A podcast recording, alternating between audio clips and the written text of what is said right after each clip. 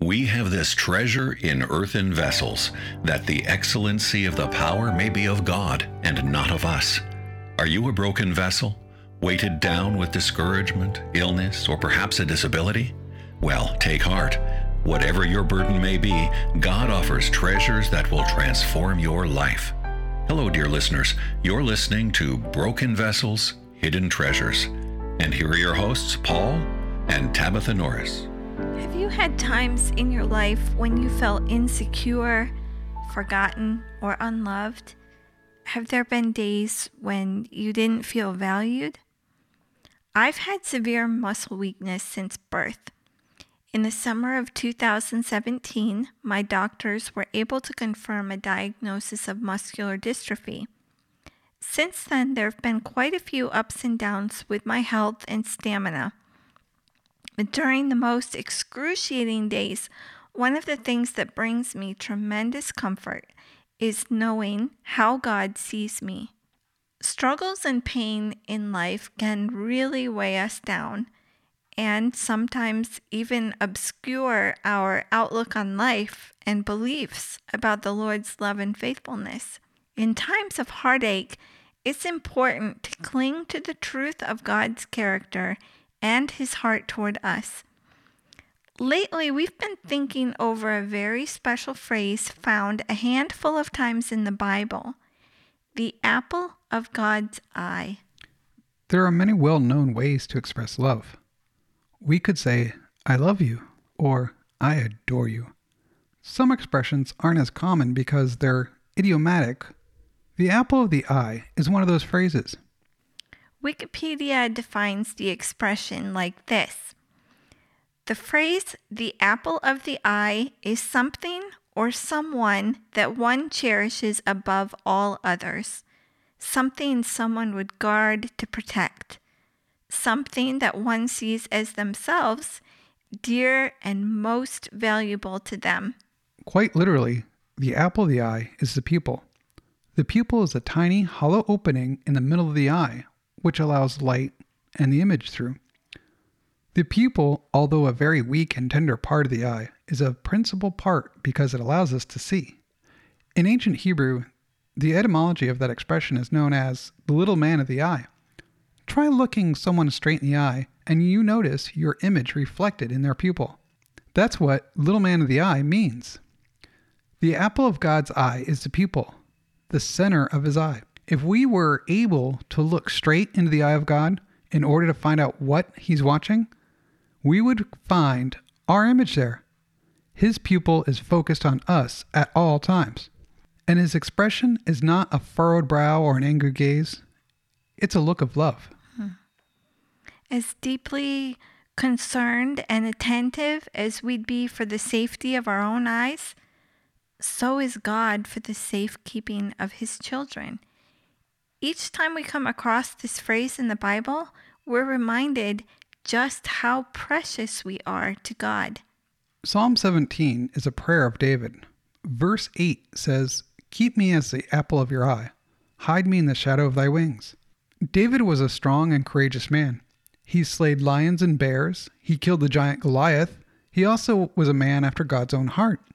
He had a lot of tough circumstances in life, he knew his frailties and his need for God's protection.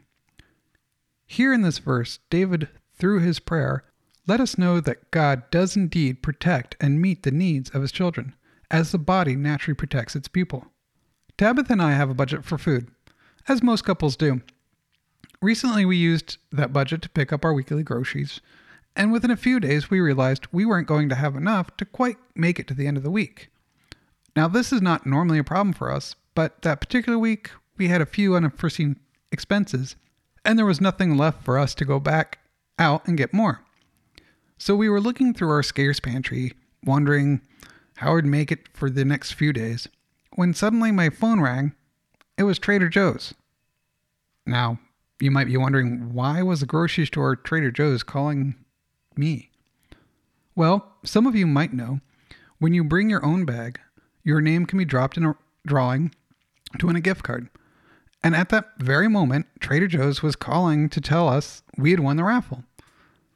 We would now be able to pick up more food free of charge. It may seem like a small thing to some, but we were extremely humble and amazed at how God keeps his eye on us every step of the way. I think it's good for all of us to remember our experiences. Each time we look back and recall what the Lord has done, our confidence in His faithfulness is rebolstered, and He'll continue to be present in our lives. I often think back to my college days at Bob Jones University in South Carolina. Shortly after my high school graduation, I was in need of an electric wheelchair in order to have some independence on campus. My insurance company will only cover a new wheelchair every four or five years or so, and the timing was just not right for me to be able to switch from a manual to an electric. Well, my church family and Christian friends understood how important it was for me to have an electric wheelchair, and they began praying with me that God would provide.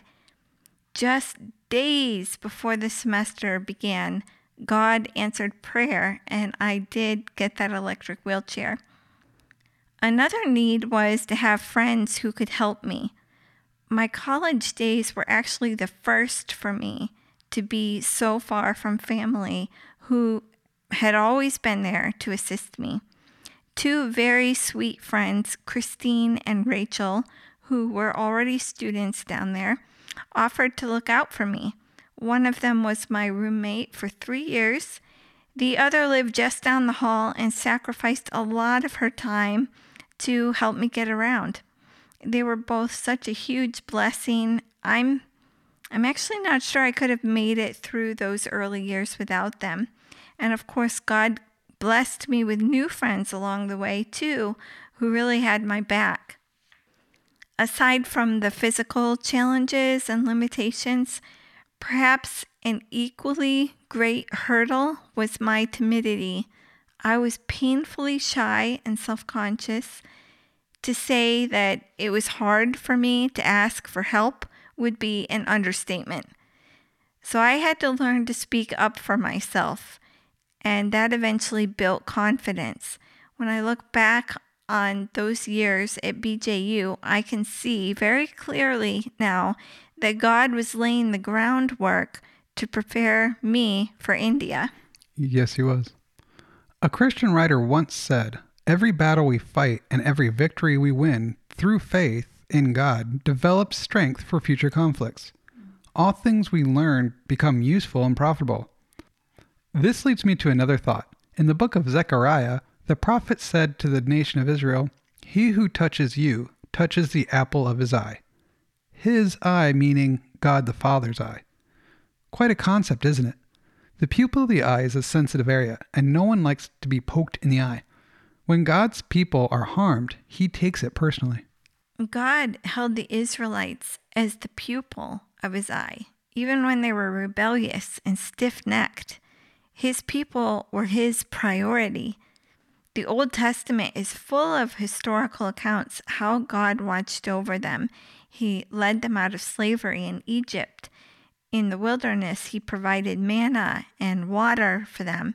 He protected them from their enemies. And that care certainly hasn't diminished over time. There's an application in this for us as well. The Bible tells us that we, too, are God's beloved.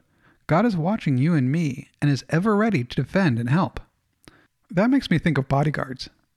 You know, celebrities, world leaders, state officials, and especially our president uses bodyguards.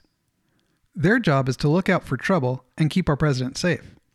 No matter what is going on around them, they keep their gaze fixed on the president and are ready within a second's notice to jump in and protect him. When we talk about God's eye, that's what God is doing for us. He's our bodyguard, watching over us for the purpose of protection. The eyes of the Lord are on the righteous, and his ears are inclined to their prayer.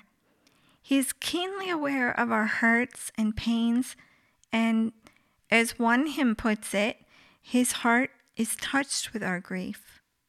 Our bodies may be frail, and diseases and injuries cause us pain.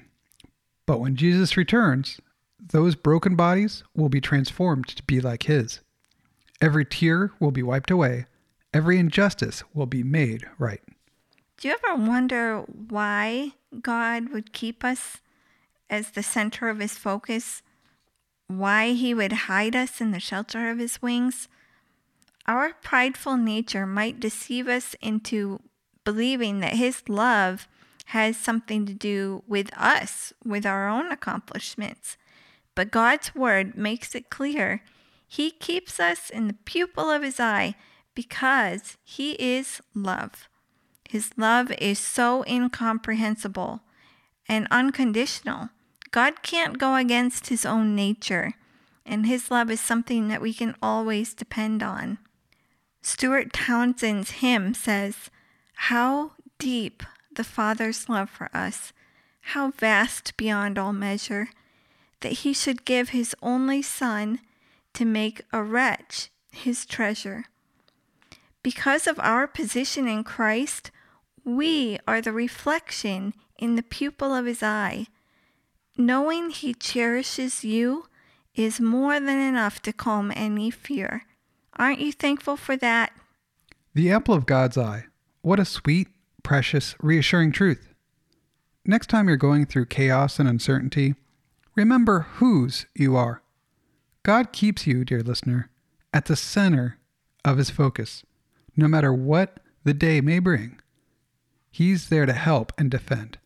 He looks on you as his treasure. Thanks for tuning in today to Broken Vessels, Hidden Treasures. It is our hope and prayer that you will find the grace and goodness of God even in trials. We'd love to hear from you, and your feedback is important to us. You can reach out to Paul and Tabitha with comments, questions, or to share an episode with a friend in need through our website at bvhtministries.org.